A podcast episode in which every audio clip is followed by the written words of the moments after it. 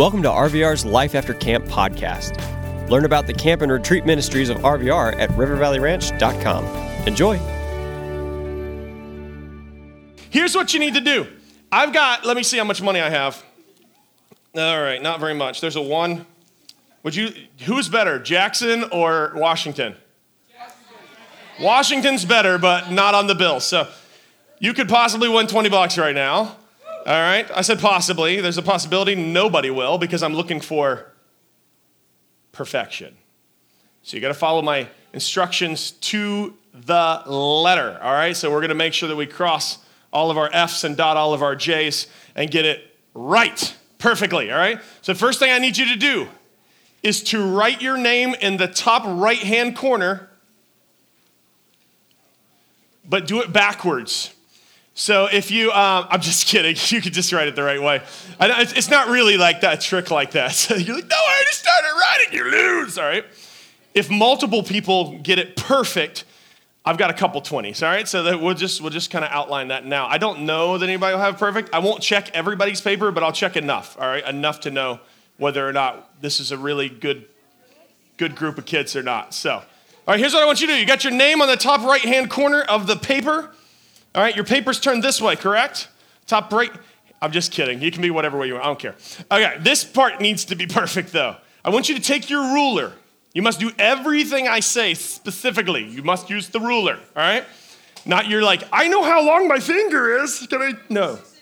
You'll lose. Okay. So here's what you're gonna do you're going to make a triangle. Don't do it yet because I haven't told you how long it is, like the sides are and stuff. All the angles need to be the same. So not like a triangle that's, I don't know what they're all called. What it would equilateral. Good job. Somebody's paying attention in math class. We don't want to isosceles. And uh, I don't care if you're sitting next to a cute boy, but you can't make it a cute triangle, all right? You might be sitting next to somebody who's a little obtuse, but forget about that. Equilateral for you, all right? So I need you, you can remember that because like a ladder, equilateral. Anyways, um, all the sides need to be four inches.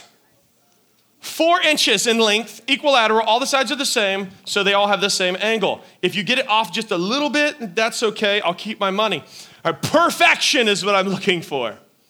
I'll give you a few moments to do that. After you do, after you get yours, give your ruler to somebody else if they don't have one. Only certain rows are like that. So if everybody in your row has one, you don't need to hand yours to anybody. All right? Who does not have their, a ruler? You want to raise your hand? Okay, so somebody give it to them when they're done, and we'll get that part done. Then I'll give you the next part of, of the challenge.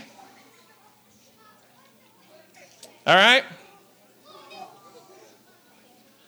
Part of this is speed, at least if you're in a row with somebody who doesn't have enough rulers.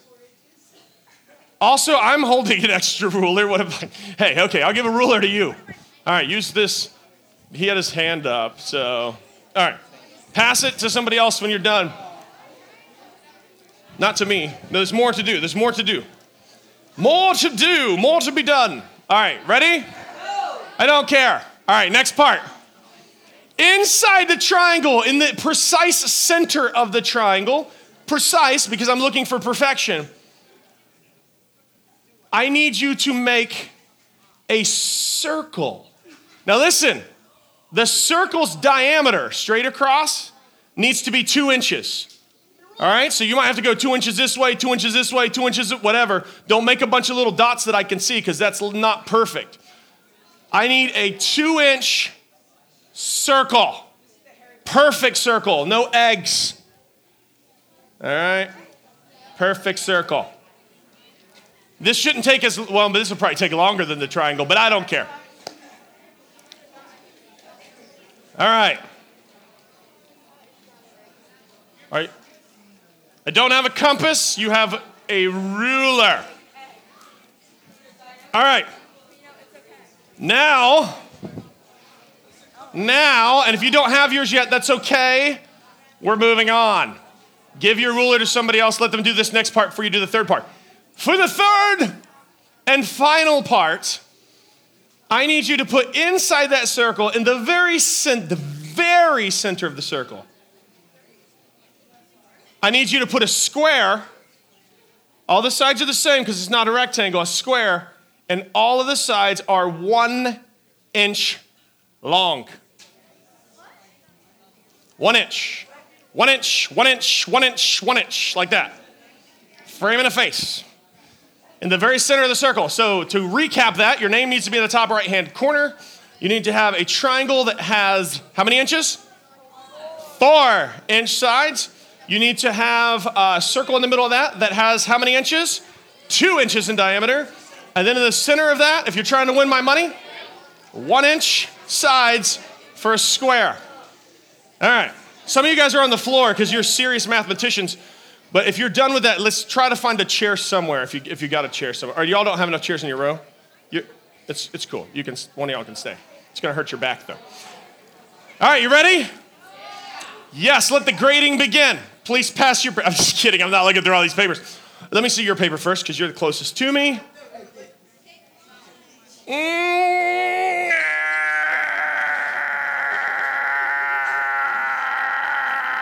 No. All right. It's, it's good. It, wait, hold on, hold on, hold on. Self esteem is at risk. It's good. It's not perfect. It's not terrible. It's not terrible, but it's not perfect. All right, let me. S- Fail. All right. Hey, and never has anyone failed more elaborately. I'm not going to help you with your self esteem, but he has armholes. He's going to do that little thing that they did earlier with the nouns. All right, here you go, sir. All right, hold on, hold on, hold on. Is this a serious one? All right, take that back. That's a state. That's like Idaho or something. All right, let me see this. Don't worry. The circle's not in the middle, it's touching the it's touching the triangle. It's the point. There's three points. Triangle. Hold on, hold on, hold on. I gotta go way back there next. Let me just glance. Not quite. Not quite, because it's not in the center of the circle. Let's go like way. Who is like, did you write something? If you wrote something, then you you made an extra line. So if you did any, hold on, listen up. If you did anything other than my instructions, I'm not even gonna examine it. So just hold them up, let me see. This is pretty stinking close. Can, can I see the ruler? Oh, I don't need to see the ruler. There's like a dot in the middle of the square. All right, take that back. Take it back. I don't remember. Did anybody hear dot in the middle of the square? You ripped your paper. You made lots of lines. Oh, wow. That's a seeing eye chart. That is very nice. He wrote his name backwards. I'm not seeing perfection. Let me see what we got over here. Yeah. Where's my square? Where's my square? No, no square. No, there's a square in the middle. Look, look at your friends. Look at your friends. Oh, I like it. I like it. He's got a blank canvas to work with. Pre-failure. Nope. You think? Hey, seriously. Hey, hey, look around yourselves. Try to nominate somebody from that section who has a really good one for me to look at because I haven't been over there yet. You guys failed. All right. Let me see this one. This is the one everybody's thinking. It's good. It's not perfect. The circle's not exactly how it needs to be. The circle's not the same all the way around. I like it. I like it. Sloth dog. That was a challenge, apparently, to get me to say it. Is this the one we're nominating here? I don't know. It's just a word on it. It says perfection. Nice try. It's like naming your team first place and hoping you win. Do y'all have one, you think?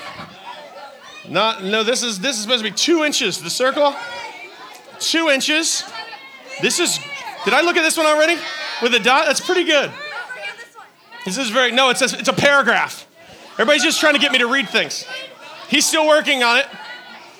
No, one inch, dude, not one centimeter. All right, all right. It's no. It's a no. It's a no. There's lines through it. That's pretty good. Let me see this. Because you did this over and over again, there's multiple circles there. Yeah. I'll read one more. Nate is the best. Thank you. All right. Okay, you guys can put him down. Here's the thing. Here's the thing. Listen up. Shh. Bring it down. Bring it down. We're getting into a moment of seriousness. First, you're going to be slightly upset, but then we're going to get a moment of seriousness even if you had gotten it perfectly in the middle, if you used a, a compass and used this ruler and everything else, it would be wrong.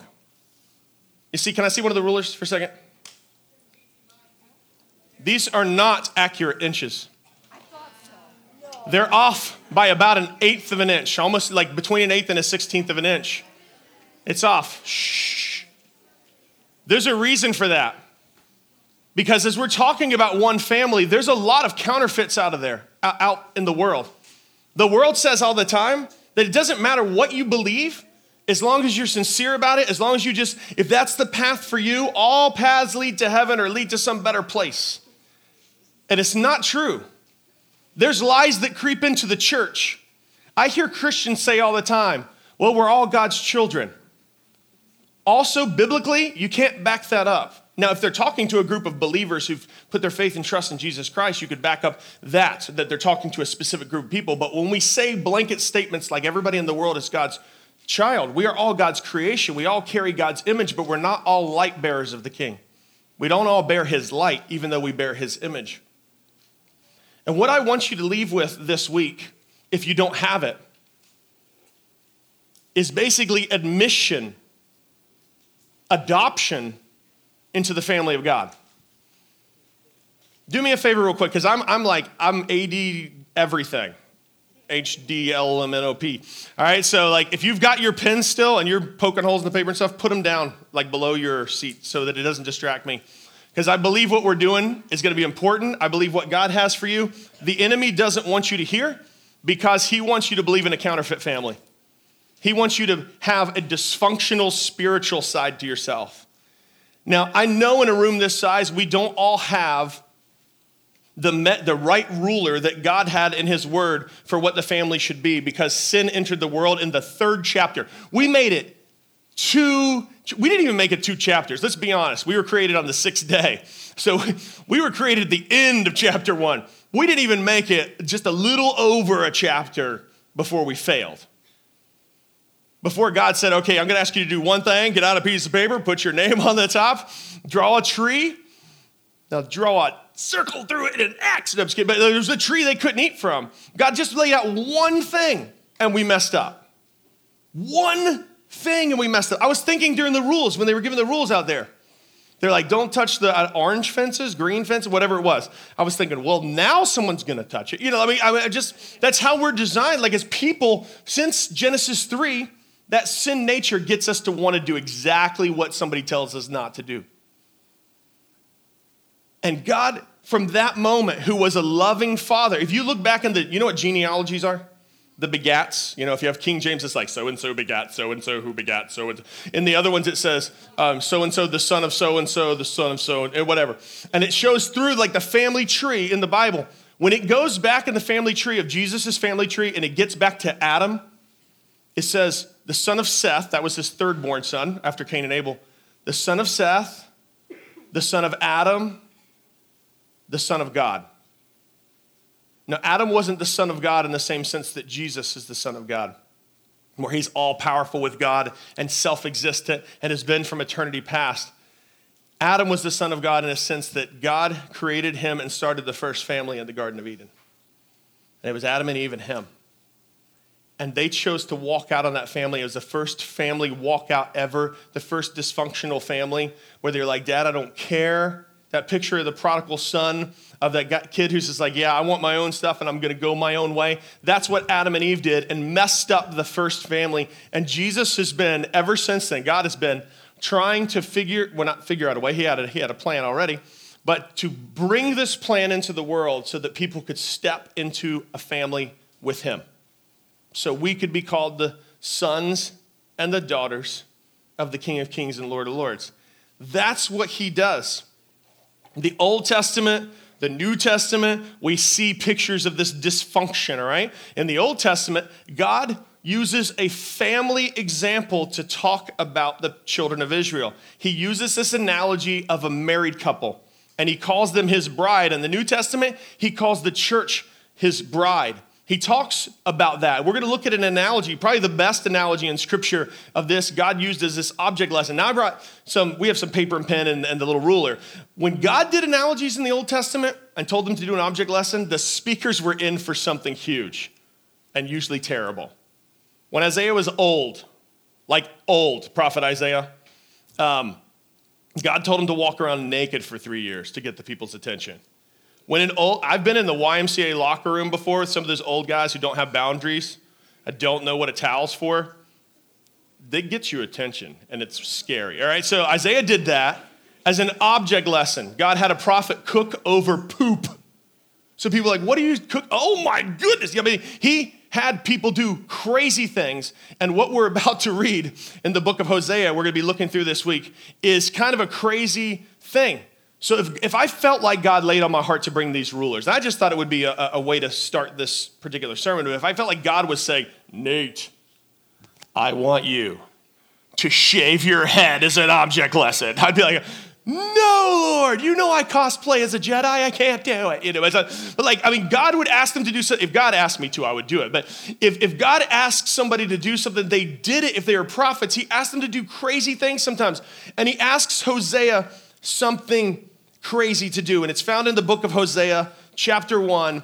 And we're going to look at starting in verse 2. First, verse 1 in all of the prophet books where there's prophets is just the Lord, word of the Lord said to so. That's basically what's going on. And so it's just letting you know where it's coming from.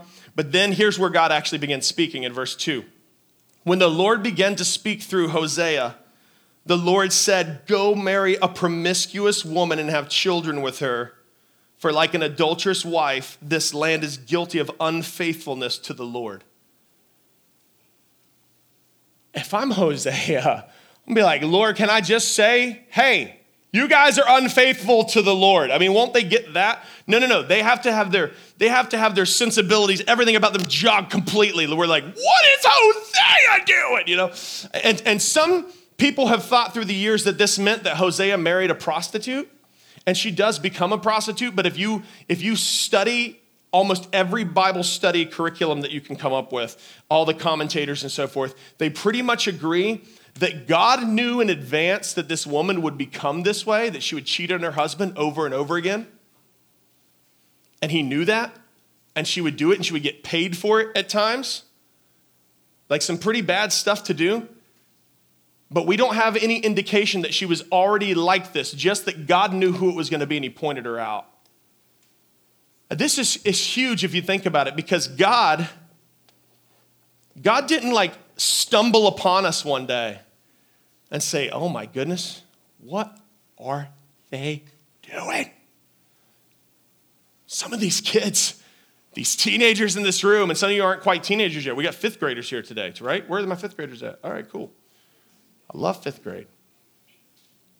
I wouldn't do it again, but I, I love fifth graders, all right? Some of us have talked back to our parents. But to God, that's like that's like it's right. It's a violation of one of the Ten Commandments. Like it's, it's horrible. Like he stu- he didn't just stumble upon us and be like, "Whoa! I thought I thought this was going to be a group of obedient students who were always respectful, who never said anything bad about each other, who've never taken something that doesn't belong to them." Who've never cheated on a test, even when the smartest kid in the room is right by them, and you know that they're getting an A. They've never once kicked a kitten. Well, no one's kicked a kid, but cats, full grown cats, they had it coming. No, I'm just kidding. No, that's terrible. But God didn't stumble upon us and see us doing wrong and get surprised by it. This analogy that he had Hosea do shows that he knew we would make bad decisions. And he cared about us anyway. Listen up, listen up. God didn't pick Israel as the chosen nation to bring the Savior of the world through because he thought they would be perfect or because he thought they would never mess up. He did it in spite of the fact that he knew exactly what they would do.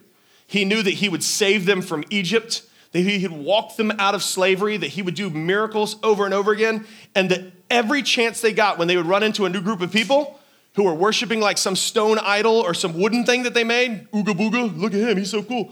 That they would be like, let me get one of those. And then they would start worshiping those false gods too.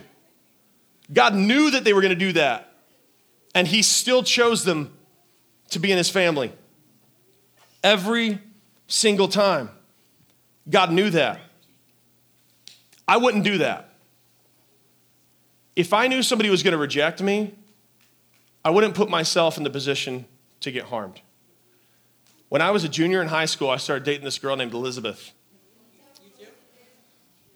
You're a junior in high school?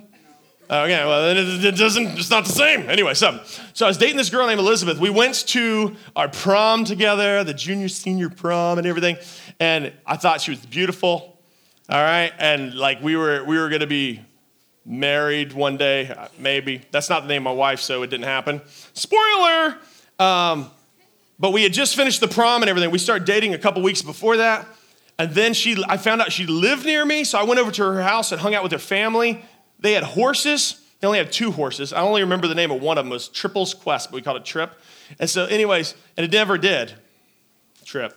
So, but like, I mean, it was a good horse, and she would like do the horse things where you jump over a little thing. I don't even know what it's called, and where you where you kind of have to go like this with it. What is that called? Huh? Vaulting or whatever. Okay, yeah. So, anyways, we did all that stuff. She invites me over one day. Normally, like, I just would go over there on Fridays, Saturdays, hang out with her family, watch movies, whatever, eat with them. And she said, Hey, I'd really like to talk to you about something. And I went over to her house, and her parents like left the room. We're sitting on the couch. They're like, Oh, we'll be in the kitchen. And she's like, I think we should see other people.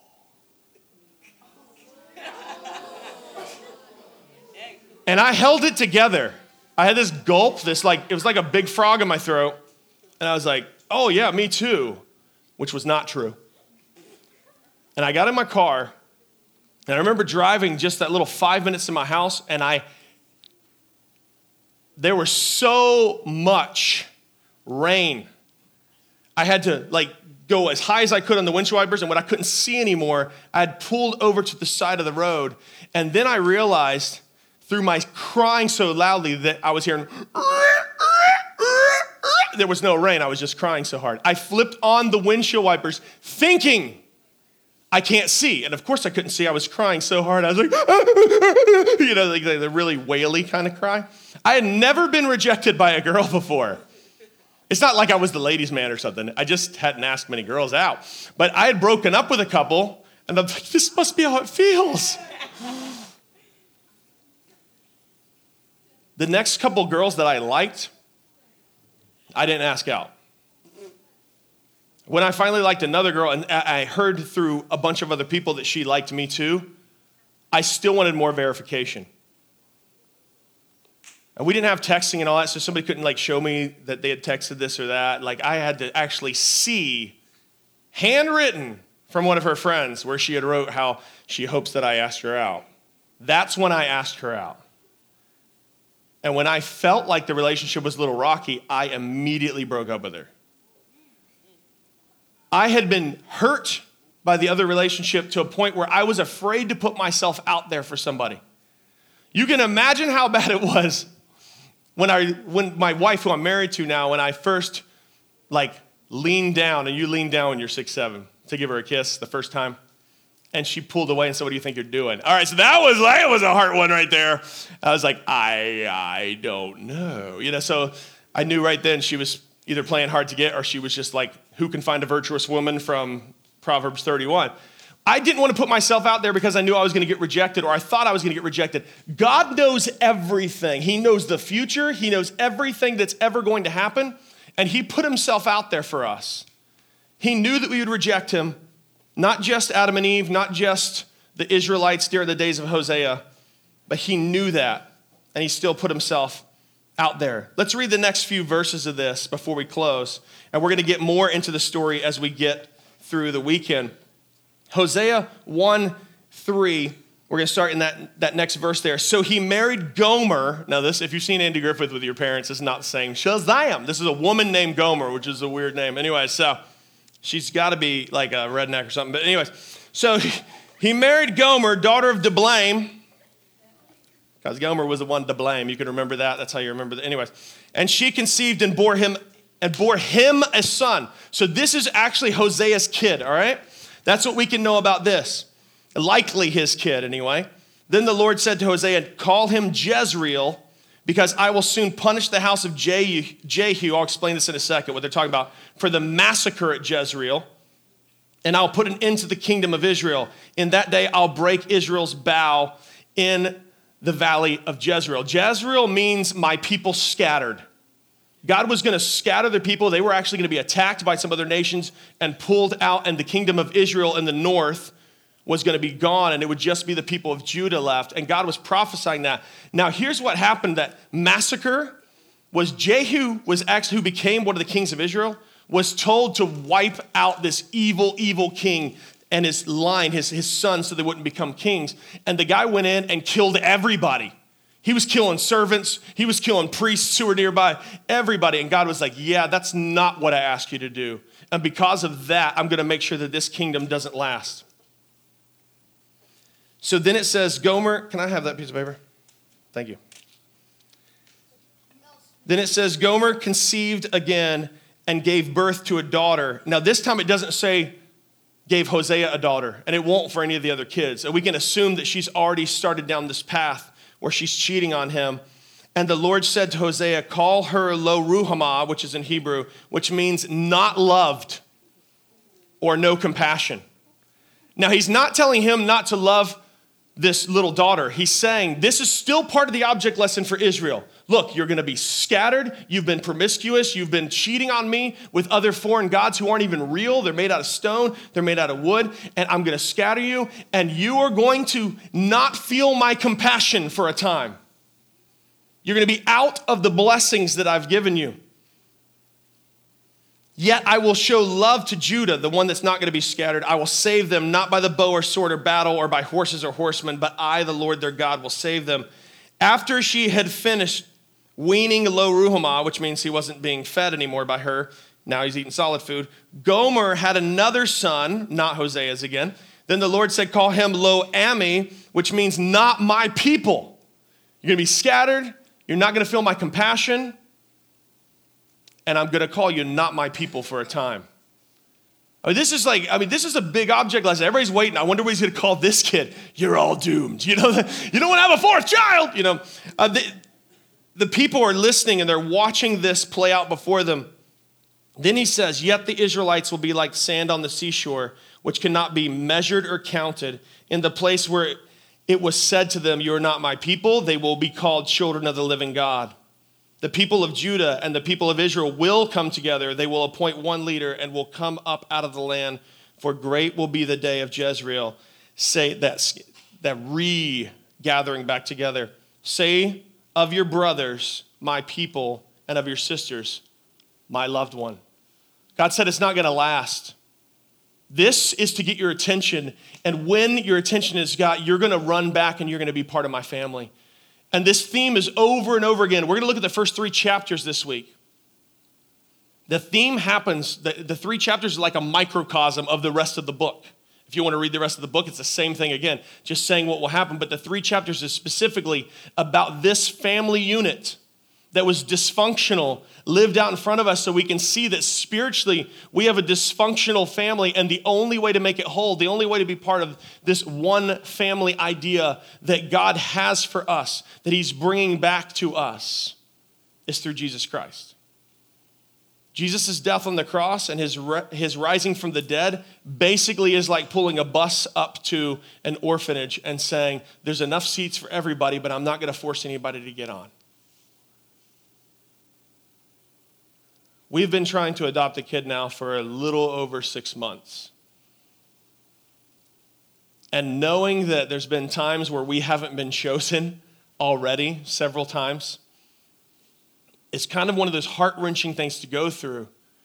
I can only imagine how much more it is for a loving father who wants somebody in their family who has to face that kind of rejection where we say, no, no, no, I got this. It's just going to be me. I don't want to be under your compassion. I don't want to be one of your people.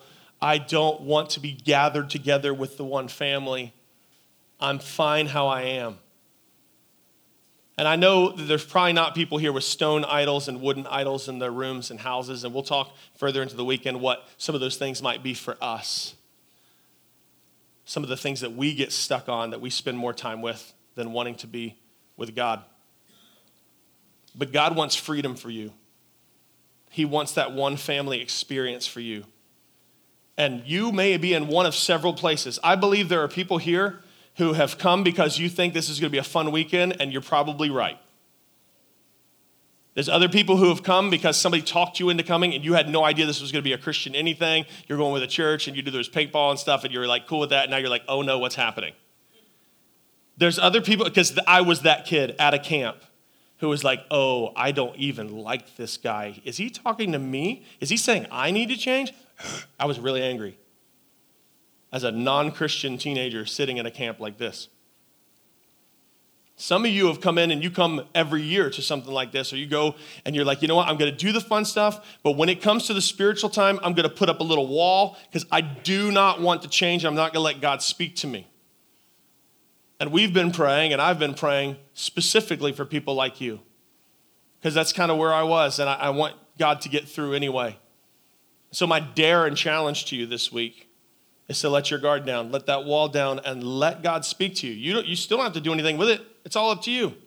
That's God. That's the bus out in front of the orphanage. He's like, I got enough seats for everybody, not going to make you go. You might be satisfied with the family you have in the orphanage, which is not a family. God gives us the best. He wants to give good gifts to his children, just like the video that we saw earlier. And as we get further into this weekend, I want you guys to see that as we look into those first three chapters of Hosea. Also, I'm going to be around doing some of the stuff with you guys and stuff. And feel free, if you've got a question or something, or you just want to talk, feel free to come up and talk. I'm not like, oh no, I'm only going to talk when I'm right here. I don't. I would love to talk to you guys. Love to meet you or, or re-see you again um, for the past couple years. How many of you guys were here when I was here a couple years ago? I know some of you, some of you guys are, and some of you um, are new, and that's cool too. So, then this summer, sweet. All right, let's go ahead and pray, and then uh, they're going to have a couple announcements before we get into the next part. Again, just a quick reminder: if you've got extra rulers that are still in pretty good shape, or the pens for sure, throw them in this box or the box by the waters back there. I think that box is black, this one's white, and um, we'll collect those afterwards. God, I thank you so much for each and every person here. Lord, I pray that you would speak to our hearts this week.